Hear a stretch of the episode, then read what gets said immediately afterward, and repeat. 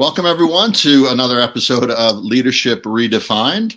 Um, we are thrilled to have a very special guest today, uh, a friend of mine and uh, someone I've worked with for a number of years now, right, Rick? Um, yeah. Uh, Dr. Rick Gatteau. I'll let you fill in all your information with your multiple titles you have. Of, of course, I'd love to. I'd love to uh, welcome back uh, Dr. Rich Bernardo as well. Welcome, Rich. My pleasure. Always a pleasure.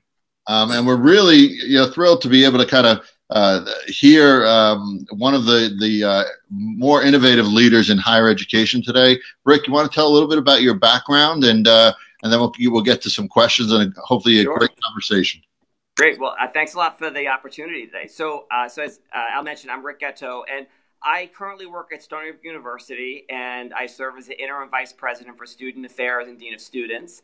Um, it's it's a dual role, which I actually love because it's a chance to have, I'd say, kind of the, the 30,000 foot view of the whole enterprise of student affairs at the university. We have 26,000 students here. And also, as the Dean of Students, have a lot of day to day contact with students and, and really be an important student advocate. But my career in higher ed spans about 25 years, and I've been in uh, residential life for a large part of it, and then in academic advising. And over my time at Stony Brook, I've been involved in a lot of our retention and graduation initiatives, since that's been really a big part, I'd say, of higher ed's landscape of looking at really the value of higher ed. And so hopefully, um, as I share some remarks today, I can share a little bit my thinking in higher ed, kind of where we're going and, and the critical part of, of leadership in higher ed. Great, great. And you also, I don't know if, did you mention your uh, higher ed, ad, admin program? No, I'm sorry. I'm being neglectful. So um, in 2011, we actually started at the university a master's degree program in higher education administration. And it's been an absolute joy to work with that program. And uh, it's an online and face to face master's degree we offer. And, and, I think it's been great in adding so much um, diversity in terms of staff and perspective to not only Stony Brook, but the higher ed field uh, in, at large. Yeah, I know. I, I teach in that program, and it's uh, it's it's uh, very insightful hearing what's going on in other institutions, hearing from either aspiring or current higher ed, ed admin. Um, and it's I could speak to the quality of the program. It's amazing. Uh, it's an amazing program. You can tell by the the class of students that comes in and and and, and exits the the program. So. Uh, so uh, the question we usually lead off with, Rick, and again, it could kind of, I really want to get into, you know, sort of an organic conversation with you about uh, your thought process overall with leadership. But if you could sort of define your innovative leadership in higher education, um, and again, uh, talk about the space in general, because I don't know that everybody understands the higher ed space as well as you do. Um, so if you can kind of define it in innovative leadership, what you do to sort of support that, and and kind of the the the overall um, uh, dynamic of higher ed leadership uh, in general. Sure. So maybe I'll start by giving a little bit, I think, of the higher ed landscape. And I think over the last few decades, it's certainly changed a lot. And if, if I did maybe a quick compare to the K to 12 arena versus higher ed, I think higher ed is actually becoming more under the microscope than ever before. I think similar to where K to 12 has been in terms of whether you're following, you know, local or state requirements. Um, in higher ed, I would say when I went to college, you know, almost three decades ago, uh, colleges, you know, kind of ran themselves, and the idea was you had a lot of individual freedom. And I think as time has gone on, and you've seen obviously in the media these questions about what's the value of a higher ed degree, um, what's the point of higher ed, why does it exist anymore? Um, looking at, at you know the idea of credentialing and what are the pieces that you need to have to be successful. Um, this this question of parents and students about outcomes in terms of will I have a job and will I make money? I just think higher ed has been, I would say, over the last decade, it has been turned on its head, and that external pressures on higher ed have never been greater. And so, in terms of the role of a, of a leader, I think if you asked me the question 20 years ago, it may have been, you know, you live within the bubble of the of the community in which you run your higher ed institution without these external pressures. And nowadays, it is being a leader. I think requires you to manage both internally and externally. Uh, sometimes it's probably maybe trying to, to hold some of the external pressures at bay because you know the work you need to get done. Um, but in my world, the word compliance, unfortunately, has become a much larger part of my daily vocabulary than I probably want it to be. Mm. Um, but those are some of the realities that we're facing. And so leaders today have to be able to adapt and be able to be adept at managing these these you know multiple stakeholders involved.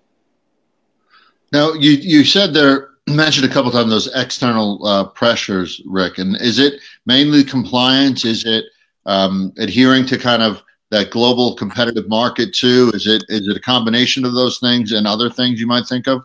Right. So, I, so I mean, I think one of the pieces comes down to value of the degree, and so if you look at anything on the web, it talks a lot about now about the financial investment that families need to make or the loans that they're taking, questioning whether or not there is a return on that investment. So I think there's a real practicality of the dollars that you spend and what you're actually getting in return for that investment. So whereas maybe years ago, I would say maybe when I went to college, it was the notion of, I'm going to argue of learning for learning's sake. You went yeah. to college to become more educated, yeah.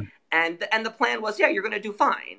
But now I think there's this interest in this, and I don't think this is, this is even realistic to look at this linear pathway of saying, I have this credential in hand, which will pay me X amount of money in return. It's just I don't think it will ever work that way, but there's an interest in wanting to see that that connection. So the yes. value of the degree is certainly one important part.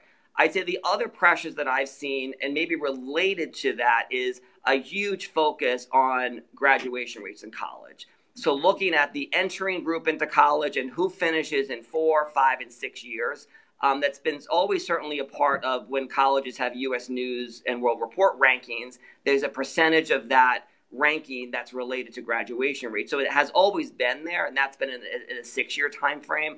But there's been a lot of pressure on higher education institutions, and so what's been happening is there's this a link. So in New York State, for example, uh, students who receive TAP, the tuition assistance program money, it used to be much more flexible way of, of getting money to students who needed it to succeed. Now there, it's much more rule driven in terms of saying you must do X, Y, and Z in order to get that money. So so it's kind of holding, I would argue, the carrot of saying we're not going to give you state money unless you follow these rules. And so schools have had to adapt to that and made sure their curriculum and other requirements are are in line with what students are doing so they do finish it. Because if a student doesn't get that aid they need they likely wouldn't be able to stay. So there have been some carrots thrown at higher education to say you better do this or you're not going to get the money your students need to graduate. So pr- high pressure on graduation rates. The other thing i wanted to comment on is related to federal laws around issues of title ix um, sexual harassment and assault um, alcohol and drug use a lot of and i think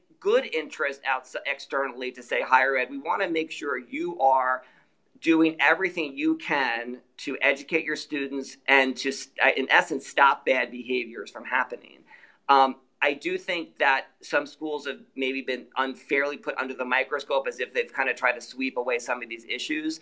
I know at Stony Brook we take the issues very seriously, do everything that we can be as proactive as possible. Um, but that's been another pressure on higher education. And I would say also, given changes in um, leadership at the national level about how schools are to interpret policy, and that's been a challenge even then brought down to the campus level to make sure that we're being in line with national, you know, state and federal laws, but those also are also open to some interpretation and, and continual changes.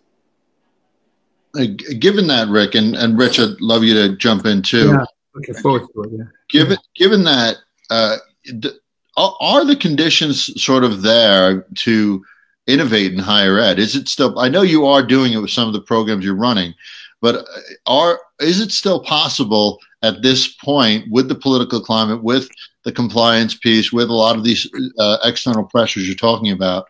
Is it possible? And if so, uh, do you have you know examples of how it is possible, whether it's in your own space or in um, universities um, around that you've heard of that to innovate? Yeah, is it me you're asking, Al? Yeah, yeah, me? Oh, yeah. Sorry. So, so I mean, it's a real, it's a really good question because to your original point about what does innovative leadership look like, I think it is it is requiring you know administrators, professors, uh, you know everyone in the, higher ed realm to look at how we are a spending our money to make sure it's being spent wisely because in many cases at least in the public space it's taxpayer dollars supporting higher education. And and what are the outcomes that we're trying to help you know help create and produce for students? So I mean, one thing that I think higher ed has done in a more innovative way to help is is linking experience to everything that we do inside the classroom. So the notion that you know you go to class, you learn material, or maybe you you um, you know you engage with faculty in a classroom setting, but then outside of it, there's not really any kind of growth that happens. We are are I think in higher ed making uh, concerted effort to ensure that students are connecting their in and out of class experience and getting connections and experience with industry, with corporations, in the healthcare space, and other areas, so that at the very least we can view our. No one wants to hear the word vocational, and I don't think that's what we're attempting to do in higher ed. But that we want students to build skill sets in terms of problem solving, critical thinking, writing, communication mm-hmm. skills, so that when they go out into the workforce, they are well prepared. So, so I, I, maybe maybe I'm, I'm, of the mindset of this optimist that you can have a little bit of both. That that I like to think students go to college, and as leaders, where we are helping engage students in becoming active citizens. They're civically engaged. Um, they understand what it means to live in a democracy and how they can contribute to that. Um, so, so I, I, say certain things that are maybe um, just important things about being a human being. I think are important that I don't want us to ever lose but that on the other hand, we also have to recognize these pressures of wanting uh, students to be equipped to be able to enter the workforce. And you've probably seen some some articles that talk about it. I've seen some news pieces saying there are jobs out there of which students are ill equipped to enter, that they don't have the right skills. So we need to look at higher ed and say, what is it that we're now doing to provide the right students, right graduates for fields that are seeking students with certain skills, and then tap into those gaps and make sure we're, we're meeting that need. So, so I, I think it's a bit of both. It's it's it's higher ed staying to its core values of what it wants to be, but also responding to what the market is looking for. Hmm. Rich, yeah, wow, incredibly articulate, nicely, beautifully expressed. I don't know where, where I want to begin. Um, great, great explanation of so many things. And I think Al actually asked the question I was probably going to begin with, was saying so these external pressures have um, catalyzed you and and, the, and Stony Brook and, uh, and all higher ed for that matter to uh, innovate, to use our favorite word, uh, against uncertain futures to, to some extent. And the other thing I think I'm hearing, and, and love to hear what you think about this, uh, Rick, is uh, sort of a subliminal pre- uh, premise that you suggested a couple of times, which is that notwithstanding the fact that we would, you, and I agree with you, that we would like to think that higher ed prepares students to be people and to be well rounded, uh, uh, grounded into their civic society contributors uh, to a positive world. Notwithstanding that, the subliminal message seems to be, and maybe not from the school so much, but as a, as a obligation of the school to respond to, is um, we're going to school, we're going to, we're going to college to prepare ourselves to, forgive the term, get a job. Right. And and and if the if we're really we're not about really preparing good citizens all that much. We're not about um, preparing good people and good problem solvers unless we need good problem solvers to work well in Google. And and that's uh, in my view that's unfortunate, but it's also clearly understood. And you made a point uh, way back when you began to talk about the thirty thousand feet uh, view. I love that point. So here's my question now, related to that: Are you up thirty thousand feet? I just saw a Science Channel presentation where they used LiDAR to go over the Amazon uh, uh, Amazon River Basin, and they found all kinds of civilizations buried in the jungle that they never knew existed, pre-Columbian civilizations that were you know, very complex and only have been revealed from 30,000 up with this special machinery. And it's giving them a whole different interpretation of what the Amazon uh, rainforest uh, civilizations were about. So I come back to you as you're flying your LiDAR, oh, 30,000 feet above higher education. What, what's out there in terms of the probable futures that align with your preferable futures? Right. That's a, that's a great question. Right. Probable and preferable are two different things. Yes, they are. Yeah. So, so maybe I'll expand a bit on this 30,000 foot view and that, and being in a vice president role, I mean, the good and the bad is that a lot of it comes down to issues of of your resources, both your your you know your people resource, your human resources, and your financial resources, and obviously, you know, space and time is a factor in that.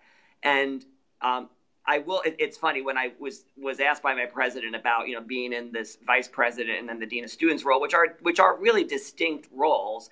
I said one thing I like about it is, is that when you're number one and two, you don't fight with yourself. so I said, in a way, I can look at how to deploy resources that go directly to students, and that's an important part of um, of what of what we do. And I think higher ed needs to look at too is how do you spend every dollar to its maximum benefit? Because as we've seen in higher ed landscape now too, there's a lot about outcomes assessment. How can we assess what we're doing to make sure it's making a positive impact? So when I look at, for example, at the 30,000 foot view, kind of the whole view of all the whole forest overall, I'm looking at are we are we putting money towards direct student support? Is it something that's measurable? And do we is there real value? Like how does it connect to our strategic plan as a division about making sure it's connecting everything we do to, to, to, student success? So so those are the critical pieces. And then obviously you've got the trees within the forest that you look at kind of you know you take the the, the, the lens a much more close-up look at something and figure out is something really working? The, you know, the, the, the, the one challenge, and this is the next another external pressure piece that I think is, is a challenge from a resource standpoint, is I know there are pressure on our resources where, and I, it's challenging to, to, to, look at higher ed in that. So, so in it, so we're a traditional school in that we're getting mostly 17, 18, 19 year olds. Yes, we have some adult learners, some non-traditional students, but the majority are the traditional age students. And, and, and at Stony Brook, we're 50% residential. So we have about 10,500 students who live on campus the challenge is that many of our entering students, and, and, there's been a lot written in the New York Times and other other uh, pieces about this, is the entering college student kind of look at them today from where they are today to where they were 30 years ago. And, you know, and for good or for bad, you know, social media and, and, um, you know, student mental health issues and, and other issues, just in terms of the generation of students, the millennials that we have in our environment, how do we make sure that, that they are uh, you know, being educated in a way that they can leave the university and with a degree in hand and actually have the skills to be successful in life. And I think, you know, my colleagues and I have talked a lot recently about higher ed as being put upon in terms of a lot of pressures. I'm going to argue to kind of cure the ills of society and that and that the issues that students are entering with are ones that that that a require quite an investment of resources and not that you don't want to do it but but for example, in the mental health arena for colleges, very expensive proposition to provide that. Even when I was, you know, in, in K to 12, you know, now, it, things have changed dramatically with social workers and, and a much more, you know, counseling and support of students. In the college arena, this has, has become a much larger issue of providing support to students. Higher ed has become a more open space for students with, with mental health concerns. And that's, and that's fine. We want to embrace students, but it, it's a very costly proposition to do that. And so the question is to what degree, you know, where does higher ed begin its responsibility and where does it end? So to your to your question, Rich, about just in terms of what what I what I would like it to be and what I think it's going to be, um, we have to have you know maybe it's a maybe the word's compromise. There's got to be a meeting you know of the minds and somewhere in the middle because some of again from a, from a from a money standpoint there's only there are limits as to what you can do given the resources you have at your disposal. And so so if you're trying to impact the largest number of students that's what i look at. How do you impact the largest number?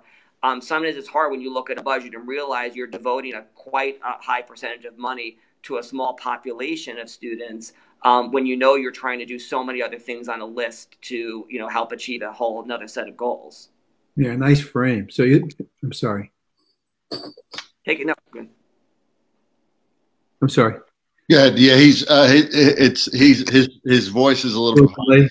Yeah, Rich. The probable futures are, are are resources, which makes sense, of course. And I think I'm hearing you say your probable future is to intervene with the uh, the need, the social and emotional uh, needs of students who uh, health has a lot to do with not only their own particular issues, but maybe other folks as well. And that's right. difficult to decide uh, who goes on the kidney machine, who doesn't. Right. Well, and, and even one one example that I and it's it's so challenging because I always look back again. You you relate back to your own experience, and when I was in college, I know that there were mentors and people to support when you went through a rough time. And I, I share at Stony Brook, for example, when I talk to new students and family members, when you get that first paper back, you know, and my first grade, my first grade, and my first English paper in college was a please see me. it was the low, like this really low grade, a please see me. And it was, and I, I thought I knew how to write. And so it's, and I said to students, you know, sometimes this is a punch in the gut where you felt like, hmm. I thought I was good in this, and you realize it's, it's a reality check. But what's interesting is what's been written a lot about lately, and I feel this very true at Stony Brook. It's it's a matter of students developing the appropriate coping skills when they are faced with a challenge. So whether it is you know a poor grade on a test, or or a, they don't have a sense of belonging, or that they're uh, you know they're trying to identify you know build their own identity. These pieces are critical. and this is part of what college is. I mean, it's it, there's a maturing process that we want students to engage in that happens in college.